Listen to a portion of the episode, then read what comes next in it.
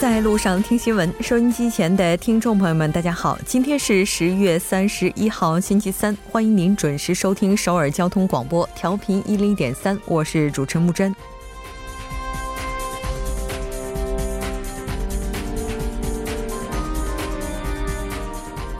十月的最后一天，北韩与美国下一轮高级别会谈的信息也是再度传出，时间上紧随美国中期选举之后，预计将在下月的九号前后。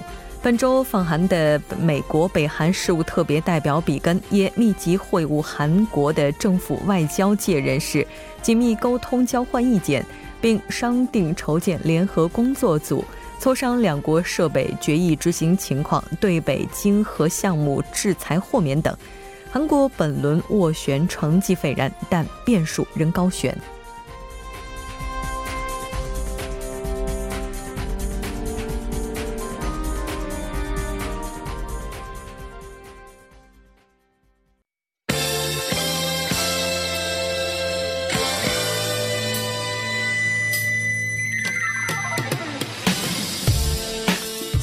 在韩国带您快速了解当天主要的韩国资讯。接下来马上连线本台特邀记者孙晨。孙晨你好，主播你好，很高兴和你一起来了解今天韩国方面的主要资讯。我们先来看一下今天的第一条消息。首先是关于美北高级别会谈预计在九日左右举行的内容。嗯，是的，没错。那我们看到这条消息也是在美国当地时间三十日的时候传出来的。来关注一下具体的内容情况。呃，据韩国外交消息人士透露，美国国务卿蓬佩奥将于十一月第二周及十一月六日美国中期选举后与北韩高官会晤，这有望为停滞不前的美北对话寻找出口，并积极推动预计于明年初举行的第二次。金特会的筹备工作，嗯，呃，蓬佩奥本月十九日在接受一次采访时曾表示，非常期待十月呃十天后能在此举行会谈，就第二次金特会的时间和地点进行协调。呃，该消息人士表示，会谈日程因美国内部情况有所拖延，双方现就日程达成初步的呃初步的初步协议。会谈场地可能会定在美国东部。呃，据悉，两国初步商定的时间为十一月九日，会谈地点可能会选在纽约或华盛顿。是的，没错。那我们看到也有外界的一些分析表示，这次的话应该说和此前的高级别会谈会有一些不同。呃，是的。那目前备受关注的是此次与这个蓬佩奥会晤的韩呃这个朝方官员的身份。呃，虽然朝方尚未向美方提供与会名单，但外外界呃推测，根据上次这个会谈的情况分析，可以看到很有可能是北韩劳动党副委员长兼统呃统一战线部长金英哲。据外交消息人士透露，金英哲参与此次会谈的可能性较大。呃，金英哲在第一次金特会举行前的今年五月底和六月初访美，并在纽约与蓬佩奥会晤。之前前往华盛顿与这个美国的总统特朗普会晤，呃会面，并向其转交了金正恩的亲笔信。若此次的美北高级别会谈成型，这将是北韩高级别的官员时隔五个月再次访美。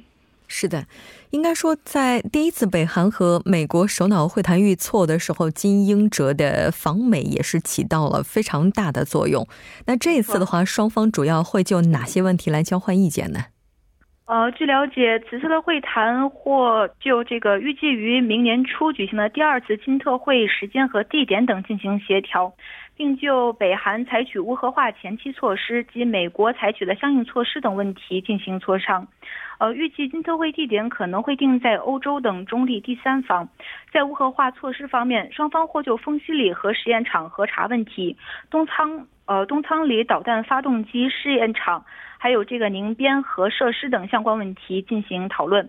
呃，另一方面呢，松绑对朝制裁也可能成为这个此次会谈的议题。是的，没错。美国国务卿蓬佩奥第四次访北的时候，双方曾经就安排外国访问团参观丰西里是达成协议了。我们看到今天韩国国情院的信息是表示，北韩正在准备接待参观丰西里核试验场的外国访问团。应该说，北韩也在尽自己最大的努力，现在在展现自己的诚意。我们再来看一下下一条消息。下面是有关韩美拟筹建工作组商讨对朝制裁的内容。嗯，是的，没错。那这个联合工作组，我们看到，应该说双方就筹备是已经达成了协议了。来看一下具体的报道内容。呃，美国国务院和韩国外交消息人士日前透露，韩美商定筹建联合工作组，就两国涉朝决决议的执行情况和对这个南北经合项目给予制裁。豁免等事宜进行磋商。呃，美国国务院当地时间三十日表示，国务院北韩政策特别代表比根本月二十八到呃三十日访韩，并同这个韩国政府相关人士商定组建韩美联合工作组。对此，韩国外交消息人士三十一日补充道，工作组将由韩国外交部韩半岛和平交涉本部长李杜勋。和比根牵头，韩国外交部、美国国务院以及两国大使馆人士等也将参与其中。呃，据分析，该工作组将有利于双方在对朝政策方面保持更加紧密的合作。目前，韩方希望推动平壤共同宣言落实的南北经合项目能被豁免制裁，但美方通过各种渠道表现出积极的态度。呃，在此情况下，韩美有必要成立工作组，就相关事宜事宜进行沟通。另有分析认为，美国可能希望通过该工作组随时掌握南北的协商情况，发挥牵制韩国的作用。呃，韩国峨山政策研究院相关人士表示，韩国正在计划推动各种南北合作项目，而美方似乎希望通过工作组率先掌握相关项目的进展，防止其违反国际社会涉朝决议。是的，没错。应该说，目前韩国和美国之间的沟通，虽然说看来是非常顺畅的，但我们看到也有一些变数存在。比如原定于本月下旬访韩的伊万卡，那官方回应是因为中期选举的原因被推迟了。但我们看到也有分析认为是韩美之间出现了一些信任的问题。那这条关注到这儿，我们再来看一下下一条消息，来关注一下。那就昨天韩国大法院判决日据时期劳工，那日方公司应该做出赔偿的这个报道相关内容。啊，好的。呃，韩日外长今呃。通话就这个强征劳工劳工案判决交换了意见。呃，据韩国外交部今天的消息，外交部长官康清和三十一日与日本外相呃外务相河野太郎通电话，双方就韩国最高法院前一天判决日本企业向二战时期强征的韩国劳工作出赔偿一事交换了意见。康清和表示尊重韩国法院的判决，并指出韩方将对相关事项进行周密的讨论，综合考虑各种因素后制定应对方案。但是，据日本共同社报道，河野太郎在电话中表示，该判决从根本上损害了韩日两国的法律基础，日方对此表示严重关切。他还要求韩方对此采取相应措施。呃，据韩国的外交部介绍，两国外长在电话中仍然强调了有必要加强合作，发展面向未来的韩日关系。呃，分析认为，韩国法院责令日本企业赔偿二战劳工后，日本政府可能会做出诉诸国际法院等强硬回应，呃，两国关系可能会更加紧张。嗯，是的，没错。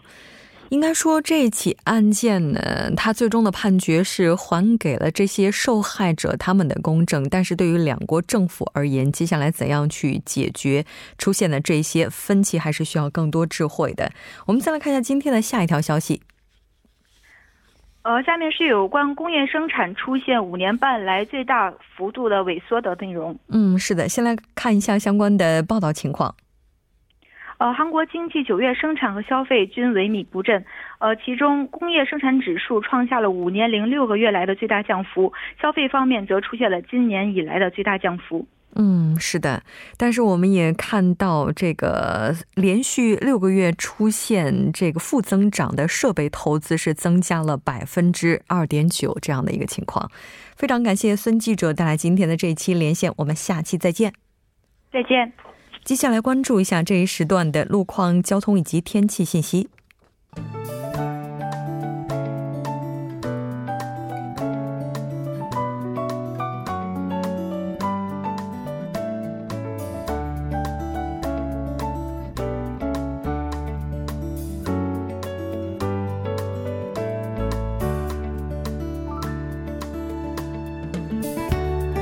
大家晚上好，今天是星期三，这里是程琛为大家带来这一时段的路况及天气信息。现在是晚间六点十三分，我们先来关注一则交通临时管制的通告，在东南路汉英。中学前方十字路口至高德洞 E-Mart 交叉路方向，E-Mart 交叉路附近路段呢正在进行交通维修的施工作业，受影响单方向的三个车道中的一个车道正在进行交通管制。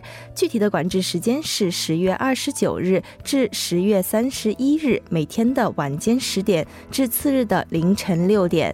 接下来来关注一下目前时段首尔市内的路况。首先呢。是在奥林匹克大路金浦方向汉南大桥至盘浦大桥，之前发生在该路段四车道上的交通事故已经得到了及时的处理，路面恢复正常。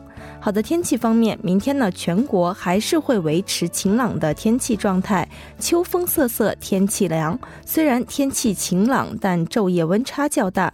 明天首尔首都圈的最低气温是三度，江原岭东春川地区的最低气温是零度，并且全国多处地区在今天夜间的气温呢都将逼近冰点。近期早晚气温低，公众早出晚归时需要注意添衣和保暖。风干物燥，请注意补水润燥，注意用火和用电的安全。我们先来关注一下首尔市未来二十四小时的天气预报：今天夜间至明天凌晨晴，最低气温三度；明天白天晴，最高气温十四度。好的，以上就是这一时段的天气与路况信息，我们稍后再见。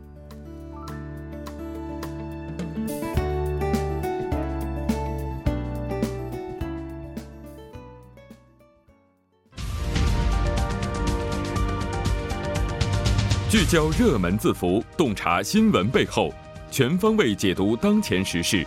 新闻字符。好了，欢迎回来，聚焦热门字符，解读新闻背后。接下来马上请出栏目嘉宾音乐，音乐你好。你好，主播，大家晚上好。非常高兴和你一起来了解今天的新闻字符。我们先来看一下今天的字符是什么。哎，今天给大家带来的话题叫做“赴美生子要凉凉”。嗯，就是说，是问号。也就是说，这估计是要被切断这条线了哈。哎，对。那这个像这个话题，其实一直以来大家都吵的是比较热闹的，因为好像总觉得在特朗普当政时期，估计是要签了这样的法令了。哎，是那在这个说这个比较冷冰冰法令之前呢，这个还是得问一下这个主播。我今天因为看到这个题目，我又想到了一个电影啊，叫做《这个北京遇上西雅图》，这个有看过吗？啊，我能说我没看过。好的吧，是这样，这个因为是应该也有不少韩国人看过，因为这部电影的主角毕竟是在韩国特别这个受欢迎的汤唯演的嘛。然后当刚才还八卦的查了一下，他确实有这个韩文的译名啊，还是一四年上映过，叫《西字隐念》。那如果大家看过的话，其实对于就是说亚洲现象的这种赴美生子的这样的一个社会现象，应该会有一个这个初步的这样的一个印象。那刚刚就像这个主播提到的，哎，可能这样的一个情况呢，就是。随着这个特朗普的，特别是这个中期中期选举的这样的一个临近，可能就是要，哎，他就是今天这个发布了要这个计划签署一个行政命令，他决定终止在美国出生婴儿的这样的一个自然的公民权。那你想想，这个后面背后的这个成千上万的这样亚亚裔的妈妈们，我觉得今天有必要和大家谈一谈这个话题。嗯，其实我我之前是看过有一个纪录片的，就是有很多希望去美国移民的夫妻哈，他们到。美国做的第一件事情就是生孩子，嗯，生完孩子让美国呃要让这个孩子先拥有美国的公民权，之后等到他长大了之后再来申请父母的。哎，当时是曾经有过这样的一个阶段的。这个是多少有一点不太一样，是什么呢？因为他们可能更多的是图着这个移民这一个方向。那今天我们谈到这个所谓的赴美生子，就像刚刚我提到那个电影一样，他可能是借其他的这样的一个原因，比如说我是借旅游这样去了短暂的时间，我就是为了生孩子才在这段期间。那他可能是针对这样的一个现象，然后进而去下达这样一个指令。刚才那种移民的话，待会儿我会再讲解。他这样的话，就是说这种情况，如果父母也要拿到他这个所谓的公民权的话，还是要经过一段的时间和考量。但是这种情况呢，又是另外一种。种情况，所以这个对比较复杂。就总之，这个人群要是想要通过生孩子去做一些什么事情的话，这个其实他们本身哈就是要面对很多的难题。对，是。像这个美国的话，好在当地也是因为赴美生子产生了很多的社会问题。对，那在美国，它有个这个简单推算。首先，我们看一下，一年会有三十四万，就是说是非法滞留者他们出生的这样的一个孩子。这个就像刚刚主播提到的，就是可能移民过去的。那当然还有就是我单纯就是为了让孩子获得这个公民权，就是通过赴美生子的这种手段来到美国生孩子，就已经达到了四万多。嗯，你再考虑到韩国的低出生率啊，我这个简直就是平衡。不了，那你想想，既然有这么多人，它就会形成一个庞大的产业链。那今年的一月呢？据了解，这个美国国土的安全部，它也是突袭了洛杉矶一个地区的二十多处，专门就是用来供这个赴美生子妈妈们住的这样的一个公寓。我们简单来说，就是月子中心。洛杉矶 L A 大家也都知道，是美国亚裔人群居住的比较多的。那除了这个以外呢，这个美国的部分医院呢，它还推出了专门为赴美生子的妈妈们给他们提供的一些生。生育的一些服务的产品，那因为他们没有医疗保险嘛，所以你想想这一笔都是要支付庞大的这样的相当昂贵的这样的一个金额，所以因为问题比较严重嘛，这个美国移民局呢，他们也是通过各种方式，比如说拒绝这种签证这种发放啊，这种形式去这个阻止过，但是发现并没有太有效。当然这次我们都知道特朗普属于美国强硬派的嘛，共和党的嘛，所以呢，他也是以这次再加上这次不是属于这个中美地区非法移民。在蜂拥而至嘛，就正好借这个东风吧，就是打算废除出生公民权，他就下下令了这样的一个条款。是的。像韩国的话，赴美生子的这个现象也是存在的。对，它是有的。那据这个统计的话，是每年平均是达到了两千八百多名。嗯，是的，因为毕竟在韩国出生，如果是男孩子的话，哎，对，可能会遭遇一个问题，是吧？咱们就不多说了。那韩国政府其实之前也是出台过一些国籍法，就是为了管制这样的现象。是，那就是像刚刚提到的，特别是男性嘛，他会有这种情况，所以韩国他也是通过了一系列的国籍法的一些修订案。他是提到了什么呢？就是说，我们是允许有部分情况可以有多重国籍的。但是，哎，如果你是远赴海外产子的话，那么很抱歉，你可能就不适用于这样的一个对象范围了。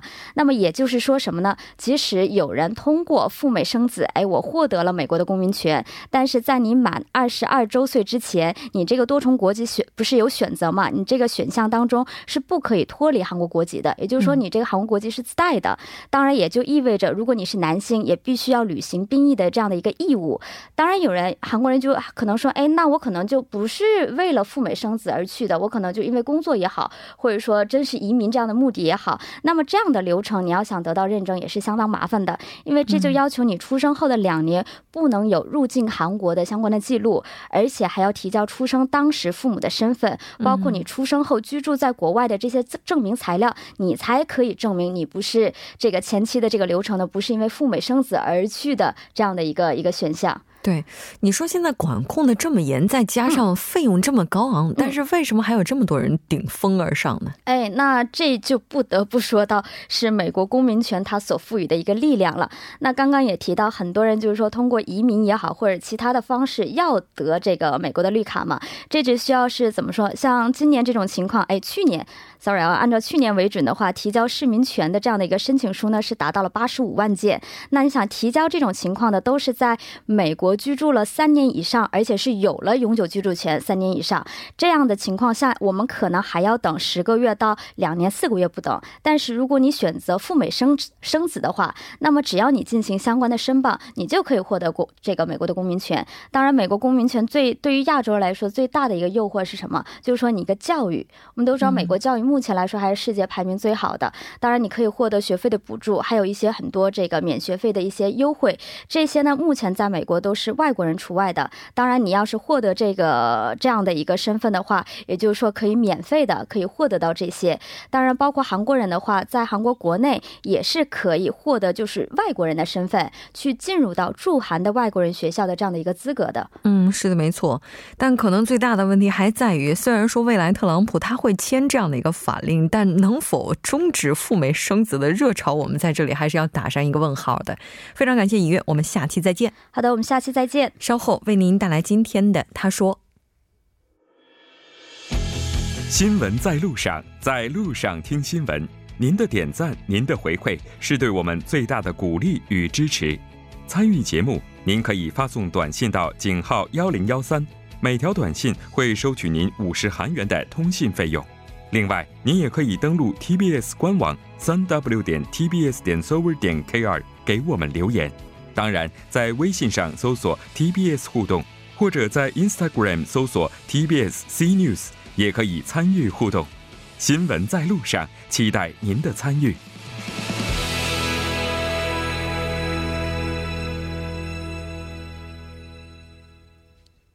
好的，欢迎回来听他说评舆论内外。接下来马上连线来自首尔 Digital 大学的郑明书教授。郑教授你好，主持人你好，听众朋友大家好，我是首尔 Digital 大学中国学系郑明书，很高兴和您一起来了解今天的他说。我们先来看一下今天的语录是什么。好的，今天的语录呢是金庸之后已无江湖。这番话是三十日晚上一位网友在微博中悼念金庸说的话。嗯，是的，也有很多的网友提到说世间再无武侠。其实这句话应该说一点都不为过。是的，呃，根据香港媒体报道呢，著名武侠小说家金庸在十月三十日下午呢，在香港养和医院病逝，与世长辞，享年九十四岁。金庸是当代著名的武侠小说作家、新闻学家、企业家、政治评论家、社会活动家，那么被誉为香港四大才子之一。金庸的一生一共有十六部作品之多，为中国的文学发展做出了巨大的贡献。嗯，是的，没错。应该说，在昨天，无数的网友也是通过 SNS 表达了悼念之情。那他的作品也是影响了一代人。刚才你也提到了，有十六部之多。是是的，金庸呢原名是查良镛，生于一九二四年三月十日，是浙江海宁人。金庸在一九四零年代后期呢移居香港之后，以笔名金庸著著作多多部的这个脍炙人口的武侠小说。他的代表作呢有《神雕英雄传》《神雕侠侣》《鹿鼎记》呃《倚天屠龙记》呃《天龙八部》等，其作品流行的程度十分广泛。他的作品被誉为有华人的地方就有金庸的读者，还有很多作品呢也被很多次呢。呃，这个翻拍过电影，金庸金庸继承了古代武侠。这个记记小说的写作传统，又在现代的阅读氛围中，对一种传统进行了空前的技法与思想革命，开创了新派武侠的风格。那么六十年来，他的作品呢，风靡了全球全世界。嗯，是的，没错。相信对于武侠迷来讲的话，飞雪连天射白鹿，笑书神侠倚碧鸳，应该也是大家都应该曾经拜读过的。那金庸他本人也被认为是继巴金、鲁迅之后最被人们。所喜欢的作家。是的，二零零四年十一月呢，人民教育出版社第一次出版的全日制普通高级中学必修语文读本第四册里面呢，收录了金庸写的《天龙八部》的片段。那么，中国出版科学研究所发布的全国国民阅读调查报告中呢，金庸仍然稳居读者最喜爱的十大作家之首。那么，读者最喜爱的作家前十名有金庸、呃鲁迅、巴金等著名作家。最喜爱的作品方面呢，金庸的武侠著作这个。《神雕英雄传》和《天龙八部》依然受读者的热捧。是的，《射雕英雄传》《神雕侠侣》《天龙八部》这些熟悉的名字，相信对于金庸迷来讲是一点都不陌生的。那我们看到，应该说整个华人世界都在为金庸的去世哀悼。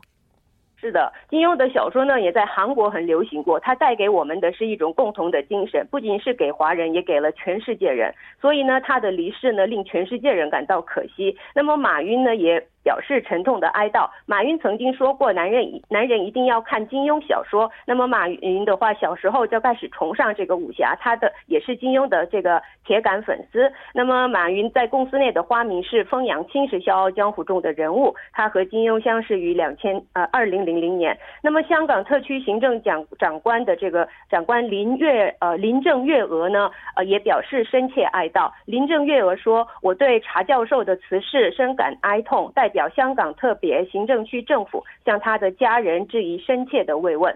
嗯，是的，金庸的原名是查良镛。其实应该说，他给中国不仅仅是小说界带来了影响，也给电影界带来了非常大的影响。是的，这个金庸这个笔名呢是香港诞生，是在香港诞生的。一九五五年的时候，以查良镛以笔名呢，金庸在《新晚报》连载这个首部小说《书剑恩仇录》。其次之后呢，从此之后呢，金庸为这个笔名呢，在香港写这个武侠小说，开创了新派武侠的新气象。那么他也开过这个香港长呃，他他也进入香港长城电影公司工作，创造了多个剧本。那么也在香港呢创办《明报》，以笔为刀写下万篇篇。政论文章。那么，金庸武侠小说呢，被改编为各种电影、电视、电台广播、舞台剧作本啊作品，还为这个电玩和文化创意产品呢，呃，提供了丰富的素材。是的，没错。我们在这里也是再次哀悼金庸的离世，非常感谢教授，下期再见。谢谢。半点过后马上回来。